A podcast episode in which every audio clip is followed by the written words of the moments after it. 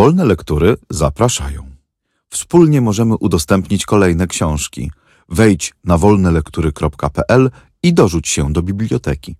Audiobooki wolnych lektur są udostępniane na wolnych licencjach, co oznacza, że możesz je swobodnie wykorzystywać, udostępniać, pobierać i publikować pod warunkiem zachowania warunków licencji i zgodnie z zasadami wykorzystania wolnych lektur, które znajdziesz na naszej stronie wolnelektury.pl. Charles Baudelaire. Kwiaty zła. Tłumaczenie Antoni Lange Adam Emski. Czyta Joanna Niemirska. Nagranie Studio Dźwiękowe Art Republika Rafał Poławski. Cyganie w podróży. Proroczy lud o czarnych źrenicach ognistych wczoraj wyruszył w drogę.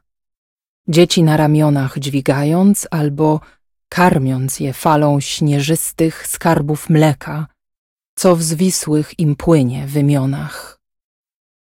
Mężczyźni idą pieszo, z błyskającą bronią wzdłuż wozów, gdzie rodziny ich leżą skulone i ciężką swą źrenicą po niebiosach gonią, żałując mar, co w obcą uleciały stronę.